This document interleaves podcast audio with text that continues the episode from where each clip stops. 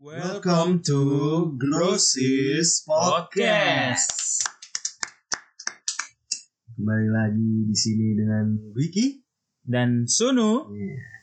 Ini definisi 4L bagi. Ini 4L. Iya. Lo lagi, lo lagi. Hmm, gue kira kayak ada di stick PS1 tuh, ada L1, L1, L2, L3, Tiga doang. tambah L4-nya di mana ntar? Nah, itu dia nih yang empatnya dari gue tadi. Oh, bener tuh. Jadi kita mau menyelesaikan episode yang belum terselesaikan. Masih ada utang kita. Masih ada utang berhubung tadi durasi udah mepet-mepet kan, rempet-rempet gitu kan. Jadi kita sambung lagi nih sekarang nih ke Mas Dinunya langsung lagi. Apa mau langsung ya telepon nih? No? Boleh langsung aja kita telepon Mas dulunya. Oke. Langsung telepon. Hmm. dan yang kita kita lakukan adalah menghadapi jangan lari dan jangan dihindari Berarti nggak boleh lari dari kenyataan ya Mas ya? tidak boleh kalau kita lari eh, capek Iya.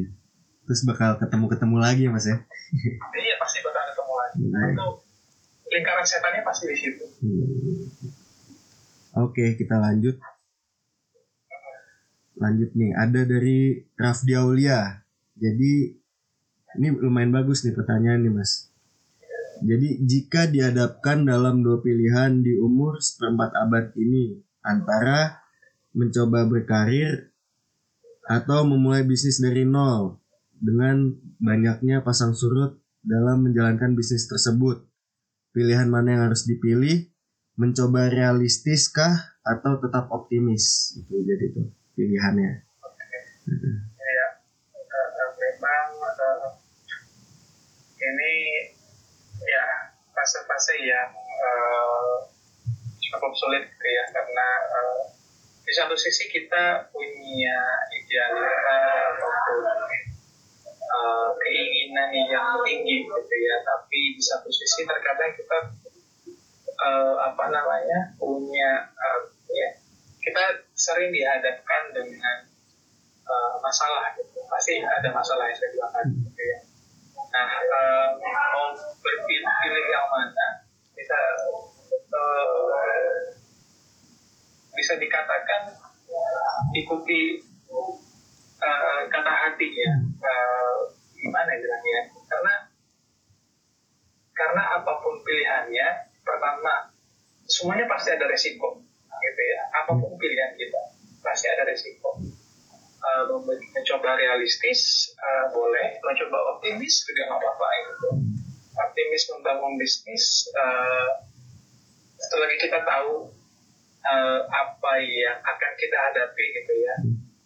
Eh, kira-kira pasti kan kita misalkan ya sebelum membentuk bisnis atau memulai bisnis pasti kan ada riset dulu kita mencoba untuk melihat pasar bagaimana eh, siapa yang eh, jadi target pasar kita gitu, dan bagaimana pengelolaan bisnis itu sendiri pasti kan kita punya hitung-hitungan gitu. nah kita bisa mulai dari step itu dulu gitu step-step kecil yang, yang kita bisa bisa tahu di masa depan kira-kira bisa kita prediksi mana yang bisa kita lakukan dan mana yang tidak bisa atau realistis untuk eh, berkarir di perusahaan eh, besar ataupun mulai dari yang kecil itu juga nggak apa-apa gitu.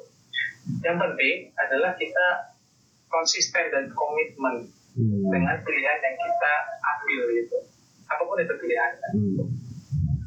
Nah Iya. itu yang yang penting dan perlu diingat ya karena eh, konsisten dan komitmen itu yang akan menentukan eh, jalan hidup kita ke depan gitu. Eh, mau apa pun eh, resikonya karena kita sudah memilih jalan itu, ya jalani gitu, jalani hadapi, rasakan gitu ya dengan eh, sekuat tenaga dan nikmati aja. Berarti emang harus matengin dulu ya maunya ke mana gitu ya mas ya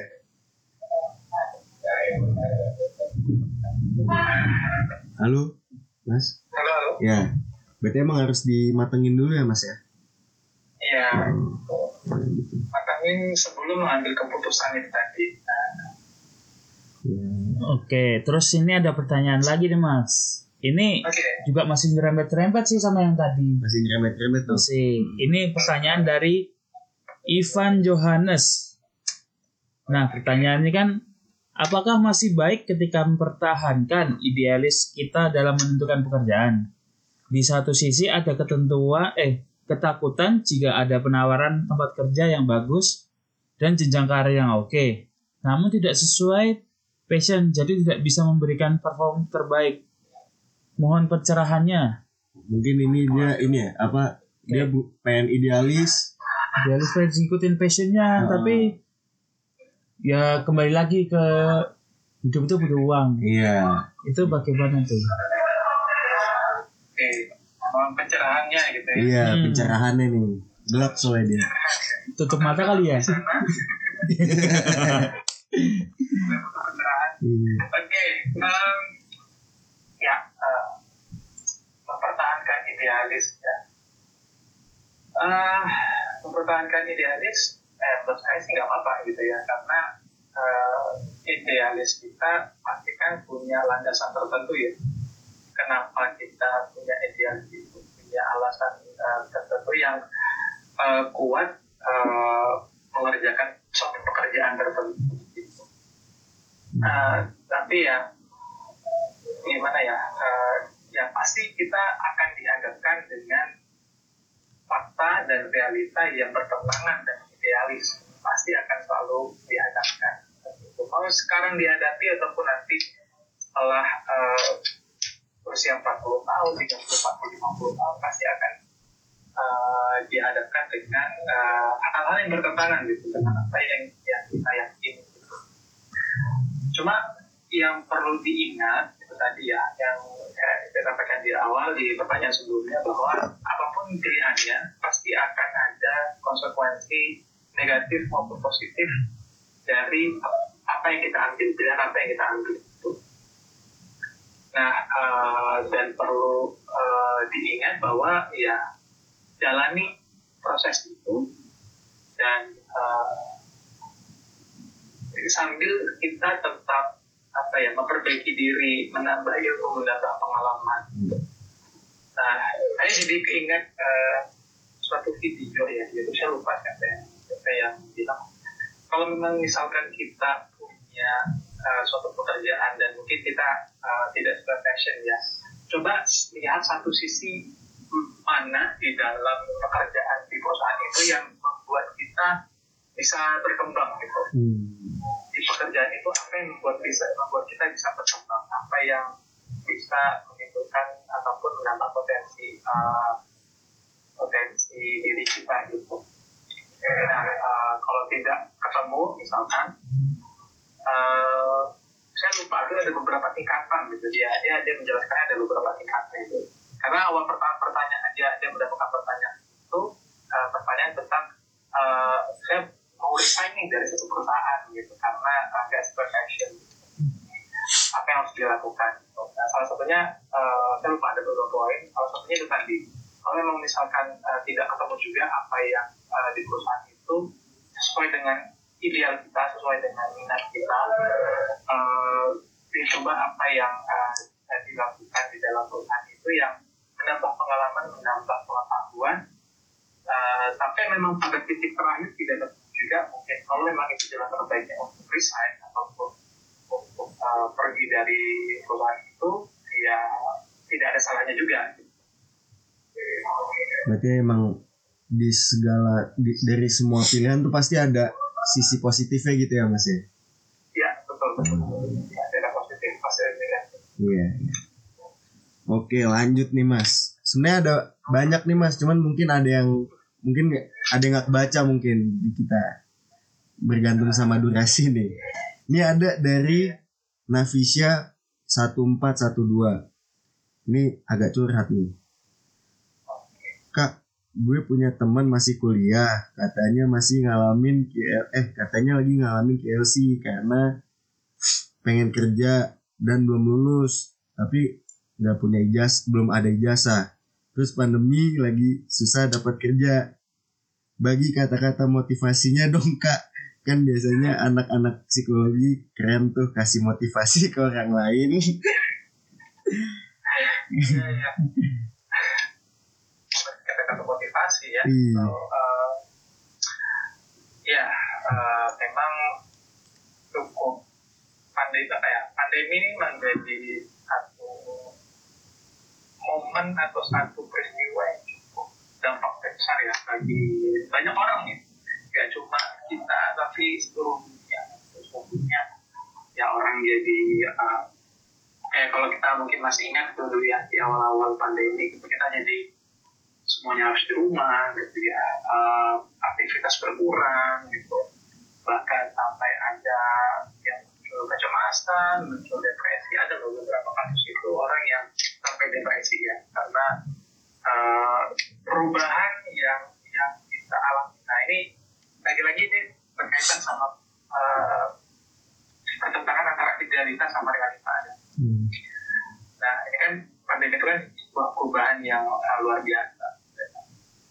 Dan Hmm. akhirnya ada juga orang yang sampai susah dapat kerja yang lulusnya terlambat ya. Uh, yang uh, sampai yang muncul uh, masalah-masalah lain lah gitu terkait uh, pandemi ya global lah. Nah uh, mungkin kata-kata motivasi yang bisa saya berikan adalah uh, mungkin di episode sebelumnya itu apa yang sebelumnya kita sampaikan tadi bahwa setiap orang punya masa hidupnya sendiri-sendiri Hmm. setiap orang punya time zone-nya sendiri, Hmm. zona waktunya sendiri. Jadi fokuslah pada diri sendiri, perbaiki diri sendiri, uh, tetap bertaman apa yang menambah pengalaman, menambah pengetahuan, uh, sampai akhirnya uh, masa-masa kelam ini uh, itu selesai. Iya iya betul betul. Dan satu lagi, jangan membandingkan diri kita dengan orang lain. Nah iya tuh jangan banding bandingin benar benar benar. Ya, karena kita membandingkan itu nggak akan ada habisnya gitu. Kita bandingin diri kita eh, melihat ih orang lain ini nggak kerja loh dari gajinya segini udah punya anak udah nikah itu nggak akan ada habisnya gitu mau sampai kapan eh, kita akan eh, di dalam lingkaran setan itu karena kita melihat hal negatif itu eh, efeknya bukan ke orang lain malah efeknya kan ke diri kita sendiri gitu. kita jadi capek sendiri kita jadi uh, malas sendiri kita jadi stres sendiri. Nah daripada kita begitu mending kita lihat apa nih yang bisa kita lakukan apa yang uh, potensi positif apa yang ada di diri kita yang mungkin bisa kita maksimalkan gitu ya. Dan uh, apa yang bisa kita kerjakan pelan-pelan dari sekarang. Stepnya itulah dari sekarang jangan menunggu uh, ke depannya gitu misalkan contoh nih contoh dari saya pribadi ya. Iya. Uh, saya ini punya passion di musik sebenarnya. Passion di musik, passion di uh, ya dunia ke musikan lah. Nah uh, dulu sempat saya berhenti main musik gitu, selama beberapa tahun. Sempat uh, walaupun saya punya gitar gitu, ya, tapi uh, sempat saya taruh di ujung kamar, uh, nggak diapa-apain selama beberapa tahun karena uh, terutama di pandemi ini ya karena rasa uh, cemas bahkan sampai ada muncul hampir uh, depresi gitu ya. Tapi uh, balik lagi ketika saya mencoba untuk uh, ngambil langkah pertama untuk perubahan gitu ya. Misalkan dengan uh, contohnya dengan simpel dengan uh, olahraga misalkan. Dan itu kan paling tidak memunculkan emosi positif jadi lebih tenang lebih nyaman lebih sendiri Nah, pelan-pelan berjalannya waktu, akhirnya kita lebih banyak melakukan hal-hal positif lain gitu. Kayak akhirnya mungkin jadi, eh, kalau saya kan dulunya agak kurang ya untuk baca-baca literatur, baca-baca buku gitu ya. Jadi sekarang mencoba untuk merasa lebih nyaman baca buku kan, ataupun beberapa bulan terakhir mencoba eh, untuk main gitar lagi gitu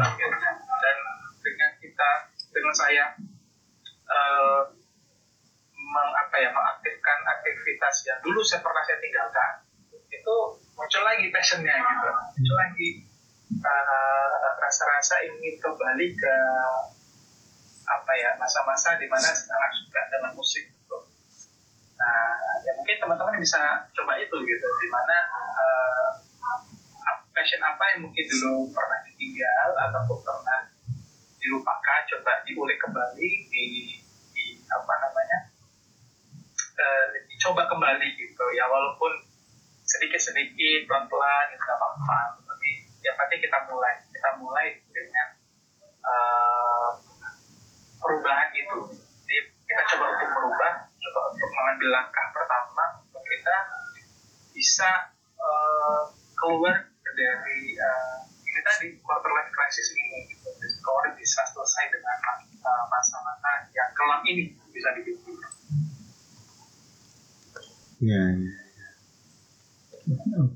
Terus ini ada lagi nih pertanyaan. Ini agak mundur nih kayaknya Agak pertanyaannya. mundur. Cuman ya udah nggak apa-apa. Dia sepertinya pakai efek akun lagi. Iya nih. Ini akun galau nih. Namanya aja dibohongin terus. Apa? Ser- sering dibohongin kayaknya nih orang ini. Dibohongin terus. apa? Nih pertanyaannya nih. Saya mau nanya apa benar terjadinya KLC bisa ter bisa jadi patokan umur saya? Ini maksudnya maksudnya gimana kayak mungkin apa QLC itu Jadi patokan umur jadi gitu. kan? patokan umur kali ya mungkin dari dia ya. oh oh ya maksudnya di usia tadi ada nyebutin umurnya nggak? Hmm, enggak. Nggak ada. Cuman kalau dari kalau dari nama-namanya sih be- lagi-lagi masih ini nih galau-galau mau lulus kuliah nih. Iya. Oke, eh, maksudnya mungkin eh, di usianya dia apakah eh, muncul akan selalu muncul quarter crisis mungkin. Iya, mungkin gitu kali ya. Oke. Ya kalau itu masuk pertanyaannya ya eh, mungkin eh, ya sudah saya jelaskan sebelumnya gitu di eh, Oh iya, ada di episode. bahwa Hmm. eh, ya ada tentang usia tertentu yang eh, memang apa ya rawan gitu ya eh, muncul time crisis ini gitu bahwa eh, ya antara 18 sampai 30 tahun itu bisa muncul ataupun eh, ya di beberapa referensi 18 sampai 20 18 sampai 28 ada yang 18 sampai 25 tahun itu muncul eh, baru munculnya dan eh, ya eh, ya kalau kalau berdasarkan teori ini ya berarti hal yang wajar sih sebenarnya muncul di usia seperti itu bukan suatu hal yang extraordinary nanti besok kita akan mati gitu maksudnya akan akan kiamat gitu kan Iya, iya, iya. Eh, bahwa semua orang mengalami itu. Dan itu yang wajar. Dan saya juga mengalami itu teman-teman juga pasti akan mengalami. Saya mengalami bahkan sampai di uh, usia-usia sekarang kalau misalkan ada satu situasi yang dia uh, ses- tidak sesuai dengan keinginan gitu ya uh, atau bahkan mungkin kayak lihat teman udah nikah jadi hal seperti itu aja. Karena kita ngerasa udah mulai galau gitu kan. Uh, dan itu nggak apa-apa ya it's okay. Bahwa semua orang pasti akan mengalami dan uh, ya yang penting kita bisa mengambil langkah untuk uh, bisa keluar dari pikiran-pikiran negatif itu pikiran-pikiran yang mengganggu yang mengganggu produktivitas mengganggu kenyamanan diri kita sendiri. Itu yang perlu disadari dan uh, dilakukan. Hmm. Ini ada mungkin terakhir kali ini Mas ya. Karena ya, kalau banyak-banyak kan apa iya soalnya ini pertanyaannya mepet apa rempet-rempet semua nih Mas. Jadi dan juga ya kita namanya podcast ada durasinya jadi kalau misalkan nanya-nanya terus nggak bakal ada habisnya nih Mas. Quarter life crisis nih bisa berepisode-episode kita. Ini mungkin terakhir Mas dari Arfi Syafida. Kalau tadi mungkin ngomongin yang Nafisa itu mungkin motivasi ya. Kalau ini dia nanya gimana cara ngerubah mindset biar lebih optimis sama diri sendiri. Mungkin karena dia lagi males kali. Lagi malas. ubah mindset ya iya. Mindsetnya. ya cukup banyak sih sebenarnya yang bisa kita lakukan gitu ya Eh, tapi step awal ya kita eh, mengambilnya dari langkah yang akan step saya sebut step awal itu berarti itu adalah satu langkah yang perlu ya, dan yang penting kita lakukan. Yang penting dilakukan adalah pertama sadari dulu ya. Di akan saya ulang-ulang gitu karena uh, kesadaran itu uh, sebenarnya satu step awal. Uh, satu step awal untuk ke tujuan-tujuan yang lebih dari uh, yang lebih gitu. Nah pertama kita sadari, kedua mungkin bisa kita coba uh, mungkin di episode sebelumnya udah saya jelaskan gitu. Kita hmm. coba tuliskan gitu. Tuliskan apa yang jadi uh, keresahan apa yang jadi uh, pikiran-pikiran yang mengganggu selama itu apa aja. Kita tuliskan. Kita uh, ya tuliskan itu tadi. Karena dengan nulis juga kita mencoba untuk sadar dengan diri kita sendiri. Nah setelah kita tuliskan baru kita coba untuk uh, kalau misalkan dengan pikiran ini gitu ya. Ini karena saya juga uh, praktekkan dengan beberapa klien saya di ketika praktek kerja profesi ya praktek profesi sekolah. Ketika cara berpikir atau mindset ini kita lakukan setiap hari efeknya seperti apa bahkan yang selama ini ya sudah kita lakukan yang cukup mengganggu itu uh, kan sudah dituliskan sudah disadari ya coba kita refleksikan. Pikiran ini seberapa mengganggu beberapa uh, mengganggu kehidupan sehari-hari gitu. seberapa manfaatnya? Seberapa uh, dampaknya ke diri kita? Itu uh, bisa dituliskan.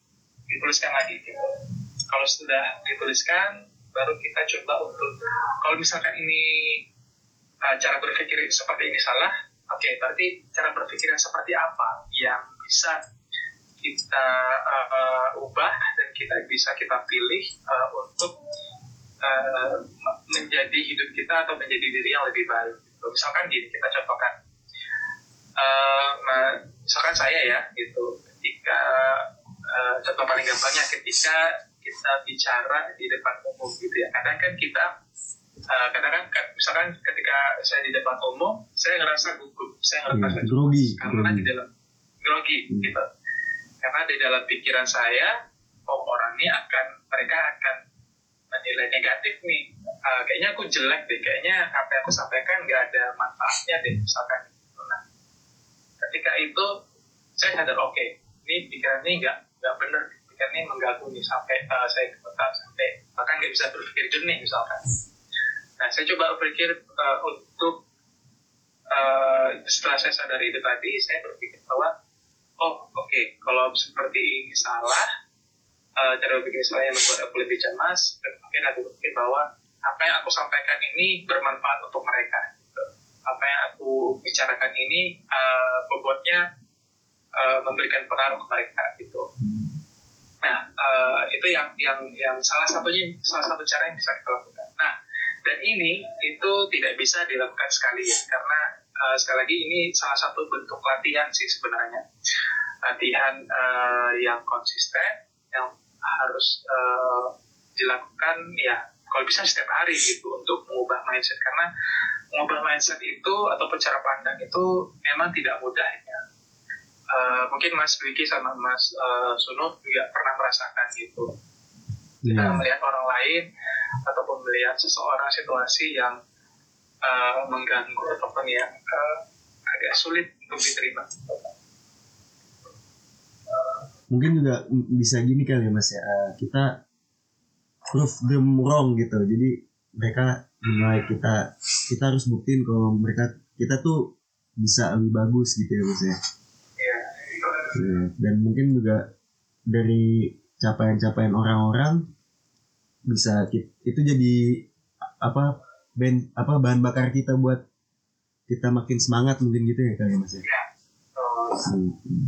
Ini uh, ya uh, dan dan itu perlu dilatih sih tadi hmm. karena tidak mudah untuk mengubah mindset bahkan sampai uh, berbulan-bulan bertahun-tahun mungkin baru bisa berubahnya gitu kan sih ya, ya jadi hmm, mungkin cukup kali ya mas ya. Soalnya pertanyaannya juga rempet-rempet dan makasih banget loh mas udah mau diganggu ya makasih juga ini udah ngulangin waktu juga. Iya makasih. Iya makanya semoga nih para pendengar tercerahkan nih mas gitu ya Iya. iya kalau gitu mungkin terima kasih ya mas sekali lagi ya mas ya Ya, sama-sama. oke selamat malam mas Selamat malam Mas. Selamat malam. Ya, eh, dan dan itu perlu dilatih sih, Iya. karena tidak mudah untuk mengubah mindset. Bahkan sampai eh, berbulan-bulan, bertahun-tahun mungkin baru bisa gitu mas ya ya, ya jadi hmm, mungkin cukup kali ya mas ya soalnya pertanyaannya juga rempet-rempet dan makasih banget loh mas udah mau diganggu nih Makasih juga ini udah ngulangin waktu juga. iya makasih. Iya. Makanya semoga nih para pendengar tercerahkan nih mas gitu ya iya kalau gitu mungkin terima kasih ya mas sekali lagi ya mas ya Ya, sama-sama. oke selamat malam mas Selamat malam Mas. Selamat malam. Iya. gitu sih Soalnya kalau kita bahas ini tuh nggak akan ada habisnya. Gak bakal ada habisnya dan gue tadi tuh kayak pas gue udahin teleponnya kayak duh gue tuh sebenarnya masih pengen ngomong lagi gitu loh karena nggak karena emang kompleks sebenarnya KLC gitu loh. tapi ya balik lagi nih kita mungkin agak ngerangkum jadi emang KLC itu pasti terjadi di kalangan umur-umur kita nih. Tadi katanya 18 sampai 30 secara teori. Dan juga secara teori KLC ini tuh nggak lama gitu loh. Tadi kan dijelasin juga sama Mas Dino setahun gitu. Jadi kalau gue sih kalau gue sih gue gue gue punya pemikiran kayak gini. Lu nggak apa-apa lu nggak apa-apa segalau-galau itu sampai titik terendah dalam hidup lu. Tapi lu bisa bounce back bisa balik lagi gitu loh. Sampai lu galau banget tapi lu tahu selama lu tahu tujuan lu ke depan kayak gimana menurut gue ya dijalanin aja gitu loh. Karena balik lagi kalau misalnya hidup kita enak-enak aja di mana itu nggak ada apa nggak nggak selalu enak pasti bakal ada kalau misalnya hidup kita udah enak terus buat apa kita hidup? Orang udah enak. Oh, iya. Berarti kita- hidup kita tuh emang buat berjuang. Emang selalu ada, secara emang selalu harus ada masalah. masalah emang gitu. Kalau hidup sempurna itu ya nyanyi yang di atas. iya. Dan balik lagi kalau misalkan semuanya enak lu main game. Lu main game aja selalu ada rintangannya kan? Iya, semakin semakin ke depan mak- semakin susah kan? Susah kali. tapi kalau lu bis kalau lu tahu cara maininnya gimana cara ngeja cara ngejalaninnya gimana game itu bakal tamat gitu. Dan Gampang. lu bakal mencapai gitu kan. Iya sih? Kalau dari gue sih mungkin itu. Kalau dari sisi sisi KLC nah kan kebanyakan di umur kita ini bergan, eh, bergantung bukan bergantung sih. Memikirkan tentang ini apa Apa tuh? gue ke depannya gimana? Gue pengen apakah gue kerja tapi nyari kerja susah? Atau kita mau usaha tapi kita belum apa dimulai dari nol cuman kita nggak punya apa eh kita tuh hidup itu kita pasti punya sesuatu gitu walaupun kecil jadi mungkin untuk episode-episode ke depan kita mungkin lebih ke segmented aja lah gitu kan karena Bisa. kalau QLC itu ke QLC QLC terus ya bisa 2 tahun bisa 17 tahun bisa selesai gitu enggak sih lebay sih Lebay kali. lebay kali Jadi intinya itu Hmm. Untuk lepas dari KLC ini kita harus punya action.